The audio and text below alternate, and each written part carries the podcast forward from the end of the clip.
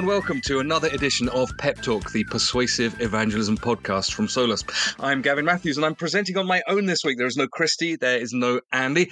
I think Andy is delivering online lectures for somebody in Canada, and Christy's in the last stages of putting her PhD together, so she can't be with us this week. That's the trouble with working with in demand people. They are always in demand, and you can't always get hold of them. So this week I'm left to steer Pep Talk on my own. But the subject of Pep Talk will be the same as ever. We are here to talk about sharing Jesus with our friends, family, colleagues, and neighbors. But of course, the content of Pep Talk is different every week because every time we're on, we have a different guest always someone who's got an interesting story to tell about sharing their faith in Jesus Christ. And this week, I'd love to welcome Rowena Cross. Rowena, are you there? Yes. Welcome. Hello. Hi. Where are you dialing into us from today? I today am in Bristol. And uh, blazing sunshine like it is here in Scotland? Yeah, I'm not going to lie. I am, you know, menopausal woman not enjoying this heat. I'm very British and we like the sun and then we moan when it's too hot. You just, it's too hot for me. So I apologize to all the people out there who are loving it. But if we could just dial it down a tad, that'd be great. oh, I'm with you on that. I don't don't like the heat. Anyway, we're not here to talk about the weather. We are here to talk about some of the interesting things that you have been involved in, in terms of what we often in Solas refer to as taking the gospel outside the four walls of the church, and that's something that you've been involved in for a long time. But Albert, you mentioned to me a while ago that you didn't become a Christian till you were well into your thirties and that was the result of quite a long spiritual search. You said you found it hard to find the gospel. Tell me how you found Jesus in the end. Oh, well, we had to be, mine was a full on, I was in a coma, and they told my husband, you know, uh, your wife won't survive. Um, and I was pregnant at the time with our daughter. And um, and I had a massive anaphylaxis. And they, even though the anaesthetist was sat next to me, he couldn't. It was so severe, he couldn't save me. So they told my husband I'd gone. I was just being kept alive by this machine. And my husband obviously was really traumatized and dropped to his knees. And so, and and at the same time, my parents, who'd started going to church when I was an adult and I'd left home, Hmm. He rang them and they got the people in the church to pray. And my husband dropped to his knees and said, If there is a God, if you're there, I'll do anything if you will save my wife. Now you should know wow. you've got to be careful what you pray because he definitely got his money afterwards. But at that moment, I opened my eyes, and it still took a good two, three years for someone to tell us the, the gospel after that. It was an actual, the right. doctors kept coming into my room and saying, It is a miracle. We need you to repeat back to us, it's a miracle. But if you don't know, you've never read the Bible, you're not a Christian, you've never been to church, you, you just think, oh, it's a miracle I've got a parking space, it's a miracle I've got you. You don't understand what the word actually means and what it is. Yeah, we we radically changed our lives because I had a breakdown because of it. I was really ill for quite a while. It was very mm. traumatic, mm. but we knew we'd been given a second chance at life. And we both earned a lot of money and had really kind of you know, London type jobs and lifestyle. And we just knew it wasn't what we were meant to be doing. Our daughter mm. was also saved by God. And she is, she, despite the fact she had no oxygen for a very long time, she's just about to graduate university and she's bright as a button and feisty as anything. And yeah, he, he'd did a good job. Yeah. And so dial forward 20 years or so. Your husband is now working for our friends at Open Doors. We, we do kind of stuff with them. We, we know them, love them. He's been a vicar and you're really involved in evangelism uh, of all kinds with, you know, in different countries as well. I know that one of the things that you've done is to help to mobilize the church into evangelism because one of the problems we have is that we stick the gospel stuck inside the four walls of the church. It doesn't often get out. But you've been involved in helping whole churches, particularly in my old area of southwest London where I grew up, in getting the church to mobilize and go out. Tell us a little about how, how you've been involved in that. Well, when when we finally found Jesus and our very lovely friends in North Devon where we we kind of ran after the situation. When they finally shared the gospel with us, it was like coming home is what we said. It was like this. We kept describing all these words that are in the Bible that we didn't know. We said it was like light. We could see light in them, and we kept asking them, "What is that light we can see in you?" And so when they finally told us and, and we went to church, we made a promise to God that we would tell everybody we came across, as many people as we could, about the gospel because no one had told me. And we lived in London and I was 34 by the time I became a Christian. And it was the thing my soul had been searching for. My soul was hungry for it. And we were looking in all these dodgy books that we just found in Waterstones.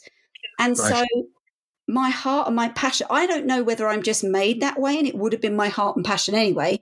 So everything I do kind of somehow ends up doing that in some way, shape, or form. So when my husband became a vicar in Sunbury, I it, I, it is this weird thing in the Church of England that is just like buy one get one free. He starts working, and you just kind of get roped in, and you're like, hold on a minute. I used to say to people, if my husband was a doctor, I wouldn't go to work with him and help fix people's feet or whatever. But it just somehow happens that you just, the call is as a family. And so my husband said to me one day, "Oh, our, our, vision is God's told me our vision isn't big enough. What what are you going to do about that?" I said, "Sorry, why is this my problem?" okay, and I'd had this kind of flash of a picture of people worshiping at Kempton Racecourse, which was round the corner, and um, so I was like, fine, I'm just going to. So I literally asked this amazing woman that we knew at the council, do you know anyone? She said, oh, yeah. So she introduced me to the director. And I just said to him, look, I've got this crazy idea. I saw these people worshipping at your place. We're doing a whole weekend called Love Sunbury where we go out and love Sunbury in all these different mm, ways. I'd love to finish it with a massive celebration and we haven't got anywhere to hold that. We've got no money, none. I haven't got any budget at all.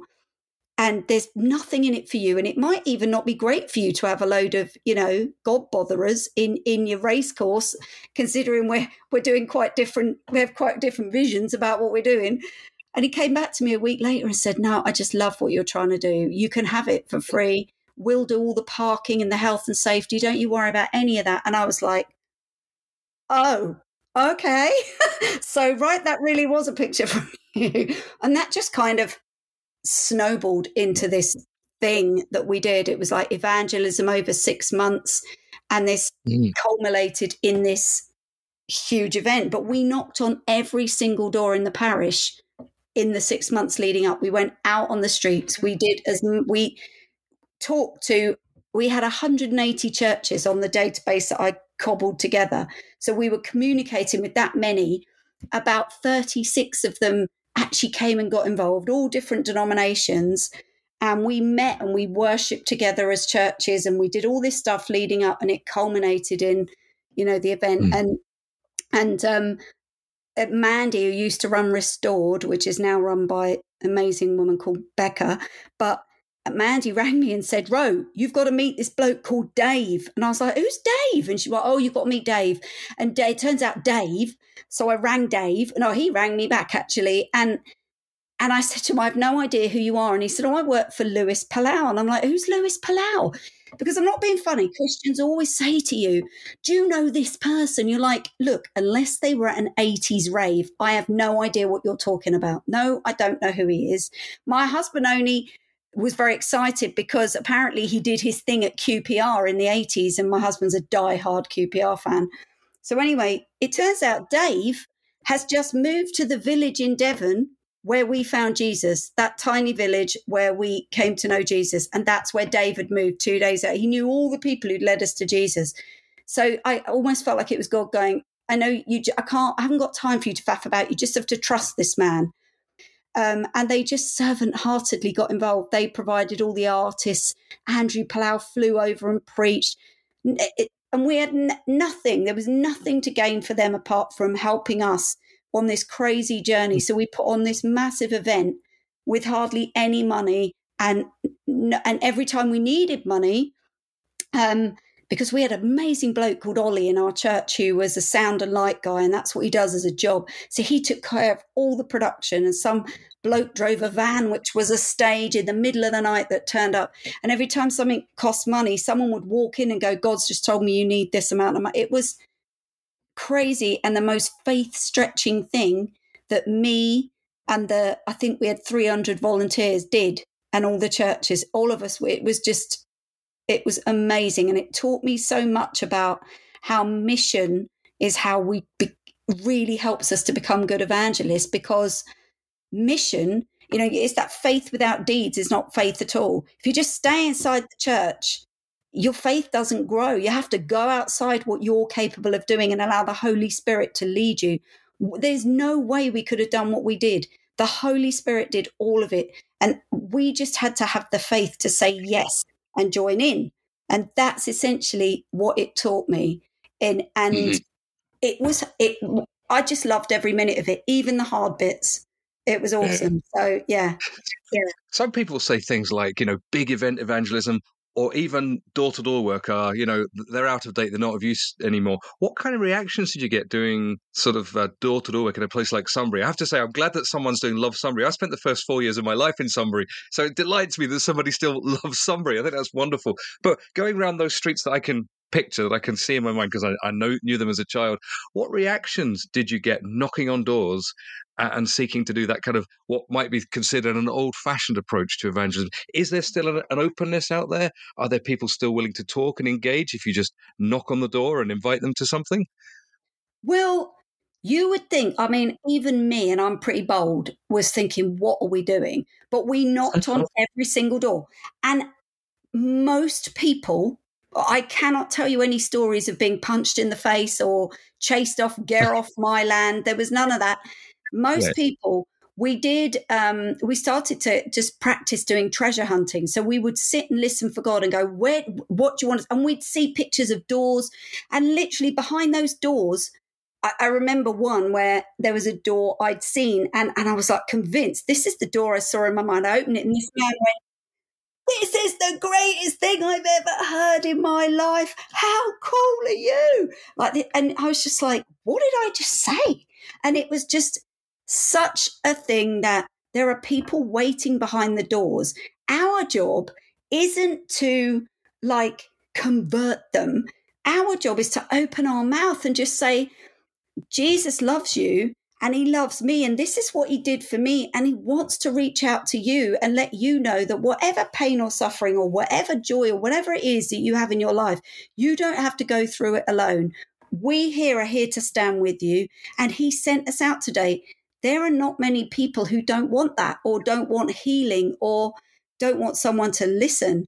And so we just went out in the power of the Holy Spirit. Even though we were all scared, we weren't sure, you know, it wasn't perfect, it wasn't slick. Um, and it all came about. If you want a book to encourage you, it was John McGinley's Mission Shaped Grace book. That's what started it. So we got, he came and actually preached. He launched the whole thing because his book was so powerful. And I just said, everyone needs to read this book. So we got him in to preach. And um, he kind of kicked it off in the January. And I think, you know, I'm not sure about big evangelism myself. I'm going to be brutally honest. I am actually not sure. The, the joy at Kempton bit wasn't the thing we all thought it was the thing and it was almost like god get god knowing his people went i'm just going to give them some dangly carrot to get them to do what i actually want them to do each and every day of their life and so actually the the the thing was what we did in the six months what we did what the food bank people did what that, that they organized to feed the, the 5000 and did an amazing job being led by god under really stressful circumstances that was what he did. It was the six months leading up. It was the small amount of people that grew and grew and grew the more we came back with stories that would come out on the streets. That was actually the thing. The thing was never joy at Kempton. That was the shiny thing that God dangled in front of his Christians to get us to turn up and do something. And so that doesn't sound very like cool, but it kind of it it was the thing. I absolutely believe that the work we did in the food bank, and actually my favorite thing that we did, and I think was the most effective thing we did, was we kind of launched a church service in the middle of the food bank. Now, to call it a church service would be grossly over you know, overselling what it was. It was much more like a flash mob, but it was raw and it was beautiful. And people gave their life to Jesus every week. And it was that was where he moved. And I think if we hadn't done Joy at Kempton, we wouldn't have set up that service and we wouldn't have been as bold as we would. So I think the more you do it, it's like you become God's human snowball and you kind of, the more you see him move, the more you want to see him move, and the more you look at your life and go, What am I doing? Stop faffing about and just get on with it. And so it's like a, all the people that helped, all the volunteers that are beautiful people that were in our church and other churches, I watched them all grow in different ways, individually and uniquely, but they all kind of grew and came to life as they were serving. And that is what mission does. You know, I don't think we've been very helpful in the church going, well, evangelists do that and and prophets do this. So we've driven those two out the church and intellectualized the church. So we've kind of driven the holy spirit out because he causes a bit of trouble. You know it's like well it's the trinity of god father son holy spirit. You can't have two-thirds of it. You've got to worship the whole lot. And it's all about our need to control really as humans. You know yeah. actually we just the more you have a church that submits to whatever christ is leading them to do the more you're going to see them go out and lead people to Jesus. Because the more your fear will die down and the more your only fear will be the fear of the Lord. So it's mm-hmm. like, that's what I saw. It was in the doing and the leading up. It wasn't the big thing. It was what he did in all of us. He started with us and then that spilt out into the area we were desperate to serve. Mm, I, I, Googled uh, before we came on air, I, I, Googled Joy at Kempton to see what I would find because I wanted to find out about this event that you'd done. And the first thing that came up on Google was a picture of a prayer meeting, not of a big event in the church. And, and how significant is that in terms of launching the church out in evangelism and engagement? And, and, and why did you start with prayer? Well, I'm going to be honest. I didn't understand then what I understand now about the importance of prayer. Now, thankfully, my husband did, but I, it like as an on fire kind of evangelist type person, I was just a rush out and worry about it later kind of person. God has done a lot of work in me to help me understand that everything we do is rooted in prayer. It's rooted in our relationship with Him. It's not hmm. whether you can sit there for seven hours a day and, and say the most eloquent prayers. Prayer is just a conversation with God. It's prophecy is just listening for God's word and speaking that over people instead of our muddled opinion. And so he's taken me on a long journey of that. But thankfully, we had prayer warriors who did get that. And so they prayed. And that's why people turned up and said, mm. you know, uh, this wonderful young couple in our church who were, were, were, it's difficult for I don't want to tell their story, but this young, wonderful young couple just came and handed me a check and just said, "Ro, we know God's told us you need this," and I'm like, it literally it was the day when I was like, I don't really know what we're going to do. All of that was because of prayer. We had a prayer room that was 24 7 prayer that some mm-hmm. amazing people set up in our church. Um, I think it was Nisha and Rick set it up, and they people were praying throughout the whole event before, during, and after because we need to war in the spirit for evangelism to work. I am just being honest with you and saying, because I don't want anyone listening who was part of it thinking, yeah, Ro was always banging on about prayer, because I wasn't. But this is what I'm talking about. The more we do with God, the more He teaches us about why it's important for us to do this. And I've been ill for three years and like at death's door ill and I've just had to sit at the God's feet because I physically can't move. That's kind of how he obviously needed to get me to live. There's a theme. I can hear there's a theme from how he got us into Jesus and how he's moved me forward. But it's it was the most beautiful time of him teaching me. The most important thing we all do every day is our time with Jesus, is to grow in our relationship with him. And then everything you do flows out of that instead of fear or our own you otherwise, we only ever do what we're physically capable of doing. And evangelism requires most people, even gifted evangelists, to step out of what they're capable of doing and rely on the Holy Spirit. I have seen so many people, hundreds of people come to Jesus over the years, and not one of it is because I'm particularly gifted or somebody next to me is gifted. It's because it was their time. God knows. People say no and people say yes. Mm. That was how God showed me it was a spiritual battle because I was like, He said to me, But Ro, if it wasn't a spiritual battle, everyone would say yes, just as like an insurance policy to cover themselves. And I was like, that's so true. But because you know it's a soul thing, because people say no as well as yes.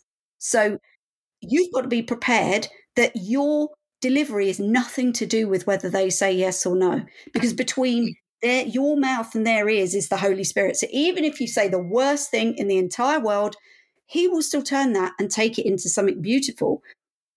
You've just got to open your mouth. And if it's their moment and you are that person in that journey, it's down to the Holy Spirit. He does the convicting. We just have to ask because we don't know which day it is. And that's all me and Ron did.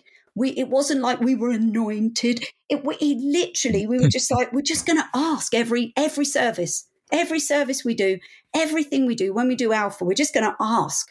So we just asked, do you want to give your life to Jesus? And I remember this young bloke running down. He'd never even been in the Sunday service before. He took his shoes off and he ran to the front and knelt in front of Ron and just sobbed with his shoes mm. off. He'd taken his shoes off. He didn't realize what it, I was just like, I just ran to him and just, and he gave his life to Jesus there and then in front of the whole church because he just, he'd been asked. That's all it is. It, do you want it? And God was speaking to him that day. And mm-hmm. so it takes all the pressure off us to know what to say, to be any good at it, because all we're doing is working on our relationship with Jesus, which enables him to work mm-hmm. on our ability to love. And mm. that's what makes you want to go and tell people about Jesus is love, a love of humanity. Yes, it's the love of Christ that compels us, Paul says, yes. doesn't it? So that's yes. wonderful. And our time has gone. Where has the time gone? that's just oh in a split second. So thank you so much, Rowena, for that lively and wide-ranging conversation. I told you listeners that every pep talk is different, a unique story we've heard today. It's really wonderful and really encouraging. We'll be back in two weeks' time. I don't know whether it will be Andy or Christy or Andy or I or which combination of the above, but there will be another guest to stir up your thinking as we talk about getting the gospel outside the four walls of the church. Well, that's all from us for this week. Thank you so much for listening. And thank you, Rowena, for sharing your story, your testimony, your faith, and your enthusiasm with us. Thank you, everybody, and goodbye.